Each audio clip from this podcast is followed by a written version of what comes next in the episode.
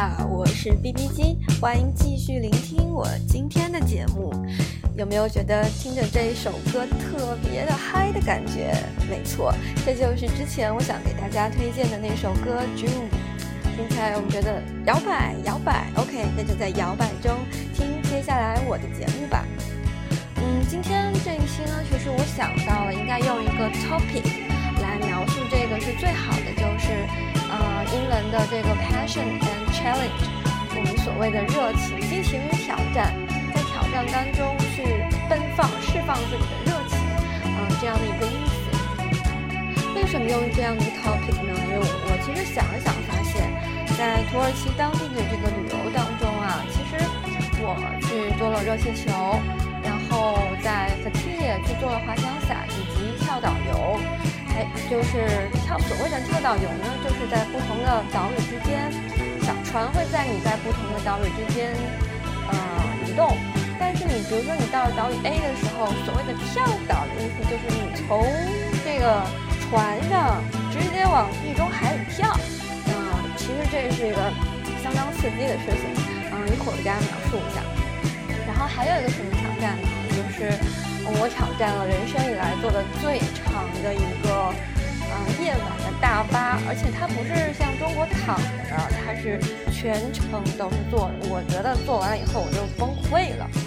虽然它那个车是奔驰的大巴车，但是 no help 啊，以及还有就是在阿拉恰一个像厦门鼓浪屿一样的地方，也有些非常不一样的挑战。狗追，而且是一群大狗。哎呦，现在想想也觉得宝宝好怕怕呀。然后呢，最后一站在伊斯坦布尔经历的挑战就是，对于当时因为难民的涌入，其实你能看到很多的呃难民的小朋友，包括与当时我是住在 Airbnb，与当时的房房东的一些沟通，还有就是我们所住的这个公寓的地点周围的一些。多，嗯，总之我觉得对我来说都是一些全新的尝试和挑战。那么我们觉得，firstly，嗯，we start from 就热气球吧。呃，我想说的是，其实当时在 Bristol 的时候，它其实每年都有一个热气球节嘛。呃，为什么当时没有选择做热气球呢？傻呀，当然觉得贵。你说我怎么能这么傻呢？跑到土耳其去做热气球，嗯，也特别贵。嗯，不过呢，有一点缺点就是，如果你在 Bristol 做热气球，它因为英国的环岛特别好，所以下面都是一些绿地什么的，你能看见的风景跟土耳其是完全不一样的。昨天有跟大家介绍说，其实就是土耳其它。做热气球那一块的地方嘛，就是像月球表面一样的，所以说这边热气球也挺不一样的。而且土耳其的热气球师傅特别的奔放啊，enthusiastic，哇，会各种跟你聊天啊什么之类的。嗯，比如说，我记得当时我们其实是赶了一大早四点多，为了看这个日出的那个热气球嘛，我们就定了早上的这个行程。就早上特别冷啊，被拽起来，然后赶到它集合的地方，就给你分配这个热气球的这个呃飞行员 pilot。嗯，我们分到了那个飞行员，我印象中哎真挺丑的，本来希望是个土耳其小哥呢，结果嘞，OK，我们不要 care 这个东西，我们只是为了做热气球呢。呃，当然我想说，其实热气球的体验还是。非常棒的，怎么样形容呢？就是你就是一开始它其实热气球它是平铺在地上，像大饼一样在地上，然后后面是一个特别大的篮子。嗯，其实我们想象中热气球是不是就上面一个 balloon 一个球，下面就是一个非常 large 的一个 basket？但是实际上它不是一个，就是一个 basket，它可能是一个四个小的篮子合成了一个。大的篮子，也就是说我们可能一群有十六个人，但是呢，就坐在这个不同的站在不同的这个篮子里面。嗯，哦，我记得当时开始飞起来的，感觉说有点不真实，因为它热气球靠飞是通过去加热空气嘛，像喷火一样的。刚一开始觉得哇，so cool，你就觉得哇，怎么会就很神奇？然后随着它的喷火，你的热气球就渐渐的往上，就向天空上飞去，然后慢慢慢慢这种荡漾的就向上走了。其实你。感觉不到说这种从地面到天空有什么特别大的感觉，不会有说像坐飞机一样有呃超重或者是失重的感觉，真的，一点都没有。其实我觉得还挺安全的。嗯，关于热气球的体验嘛，就是飞的没感觉，然后在天空中的时候就是在忙着各种拍照、拍照、拍照。比较有意思的就是，一般情况下热气球都是五颜六色的嘛。可是，在当时，我们竟然看到了一个黄色底的热气球，上面好像忘了写的是“凤凰”还是“凤腾”，反正俩中文大字儿特别醒目。我们都在猜，估计就是那什么，是不是国内的某某旅行社呀？然后就是做广告。当时特别震惊，说：“Oh my god，中国人要占领全世界呀！就土耳其格雷梅这样一个小镇，竟然都会做中文的广告，可见中国人多么的不一般啊！”就是要讲的还有一点呢，就是当热气球落地的时候嘛，其实这个时候是稍微有点危险的。前段时间不是新闻上就是有在有在说，好像是就是在这卡帕多奇亚做热气球就发生了一些事故，因为它遇到了风需要迫降，那可能因为迫降的各种问题，倾斜度啊，或者是没有办法控制好，所以导致人员的伤亡，好像是。嗯，不知道有没有人死亡，但是会有人受伤、骨折之类的。我记得当时我们要降落的时候，这个 pilot 他就提前告诉我们说我们要降落了，然后大家一定要下蹲，就是你要把你的膝盖弯着，然后手呢紧紧的抱着他那个那个。那个篮子的边上能够抓着抓着的东西，以防你被热气球甩出去。让你下蹲呢，就是能够让你更稳定的待在篮子里，你不会因为各种的冲击力也飞出去这样子。啊，当时其实内心有点惶恐，想说，哎，这没经历过什么样感觉呀？会不会不小心真的就怎么怎么地的？但是怎么讲呢？随着这个 challenge 的结束，我觉得自己。然后我竟然就落地了，嗯，你身体上好像没有什么特大的感觉，但是内心里就有种会有种如释重负吧。其实你你也不会觉得说遇到困难什么，但是你就觉得，哦，I'm okay，就是会有种这样的感觉。嗯，我想想啊，如果大家要去做热气球，其实我觉得。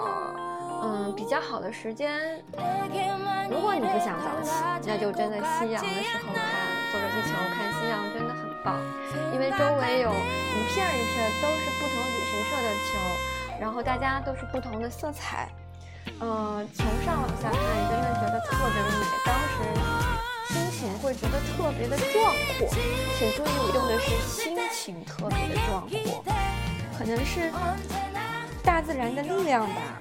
会让你觉得说，真的太美了，你不会再顾及到周围说你的心情不愉快，或者说你有各种的烦心事儿等等，你都会忘了，因为你被自然美景所震撼了。当下就是对自然的无比崇拜，以及对人类探险、对人类去走上征程的一种心理的崇敬。所以有机会的话，非常建议大家去，呃，尝试一下热气球这样一个东西。呃，当然，飞屋环球地球呢，如果你有想法，just do it。啊，当时热气球结束了以后，其实还有一个非常有意思的一个挑战，就是我们当时和这个那个，嗯，有认另外又认识了两个上海的女生，那不是之前的两个，我们。我们当时就是那个下午，在热气球前一天的下午，我们没有选择坐 TGA，就是那种沙滩小摩托，因为我觉得太脏了，就我有点鼻炎嘛，受不了灰尘什么的。然后我们就选择了这个非常狂野的土耳其小哥 Jeep 越野车之旅。哦，那真的是我人生当中最奔放、乘坐过最奔放的一次这种飙车的感觉。虽然他那个吉普车真的很破，真的很旧，但是呢，我觉得那个司机小哥 真特别佩服我，特别的应该说佩服我们呃配合我们四个女生特别的上道。怎么说？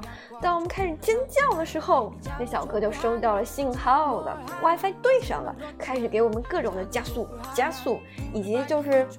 明明是一个坦途的大道，他非得给你拐上拐下、左翻侧翻。我当时在车上的感觉就是，你又有点怕怕的，但是呢又兴奋的那种感觉，就是完全不能叫五味杂陈，因为五味杂陈是一个副义词嘛。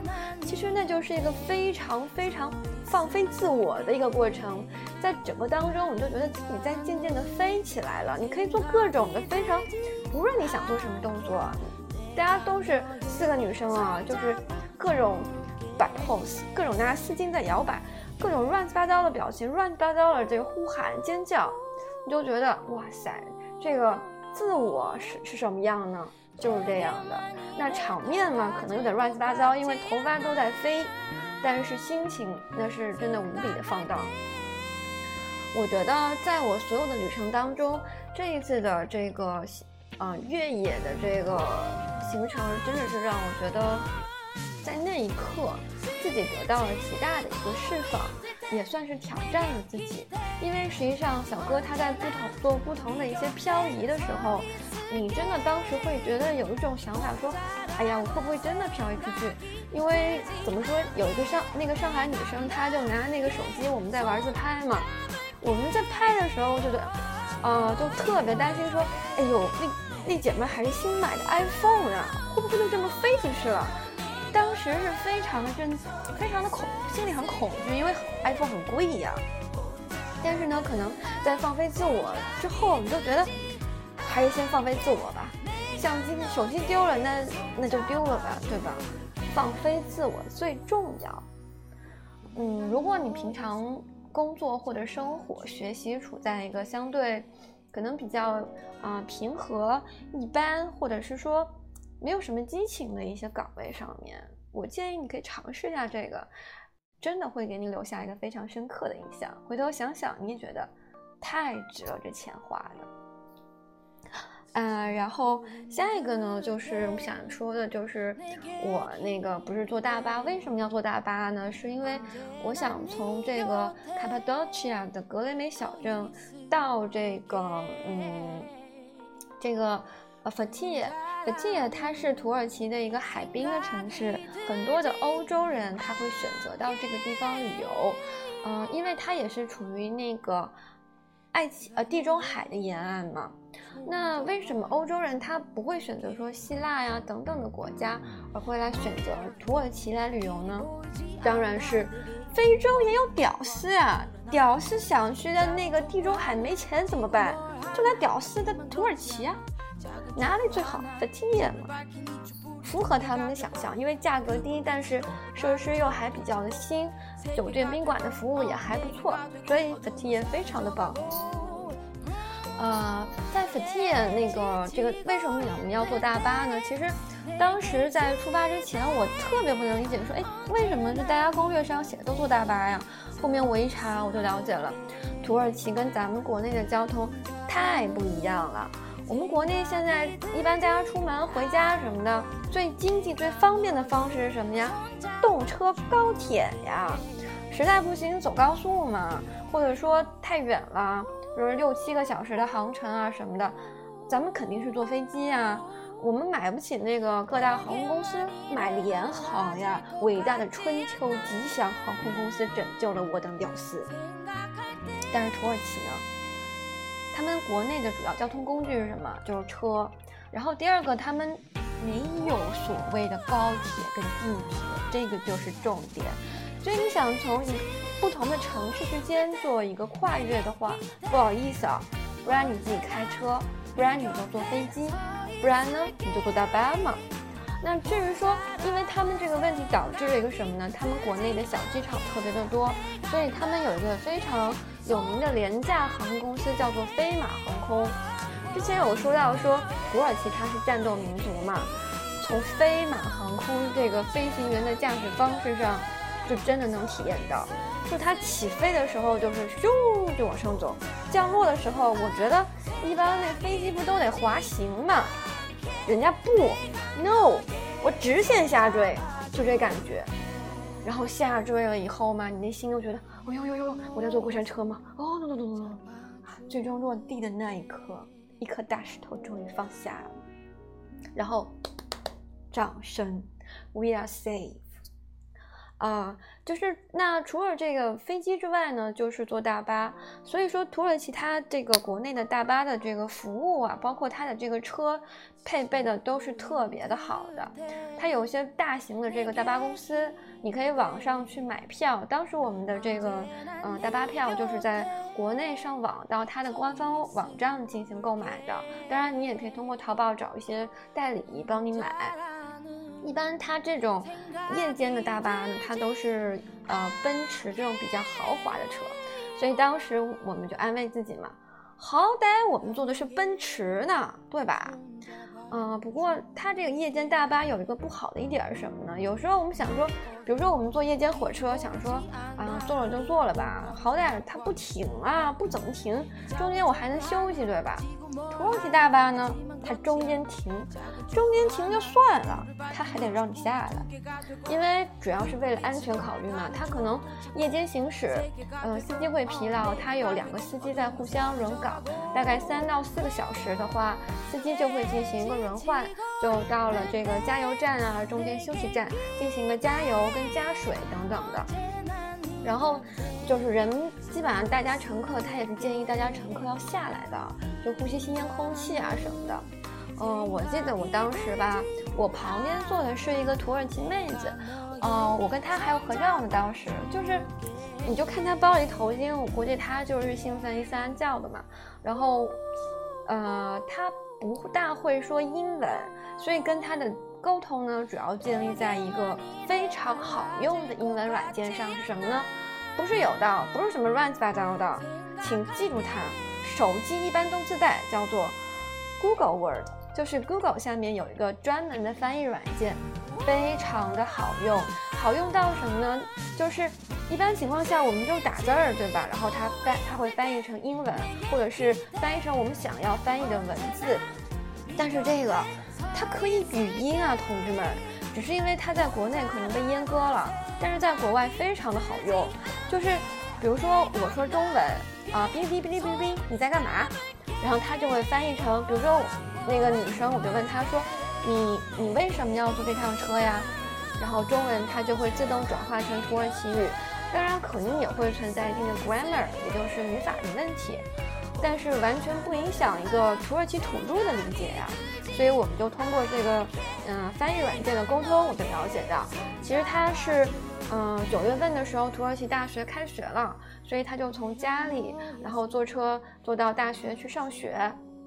然后他有跟我讲说，其实，嗯，他们就是平常对于中国的了解不是特别的深，然后对于其他的东西也不是特别多，对于我们的经济发展啊什么的都不大了解。然后那个妹子本身其实也非常的。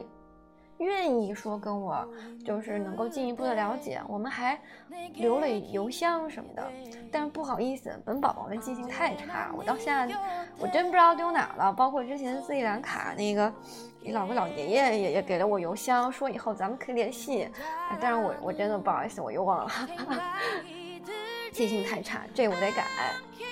嗯，然后关于坐大巴，我觉得还有比较奇葩的一点什么？就是，就你说你比如说你坐车坐到凌晨三点，你觉得 Oh my god 太困了啊？什么要下车？哎呀，我不行了，不行了，我真的下不了车呀。可是，这是我们中国人好吗？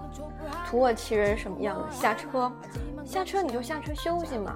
人家不啊，人家要吃夜宵。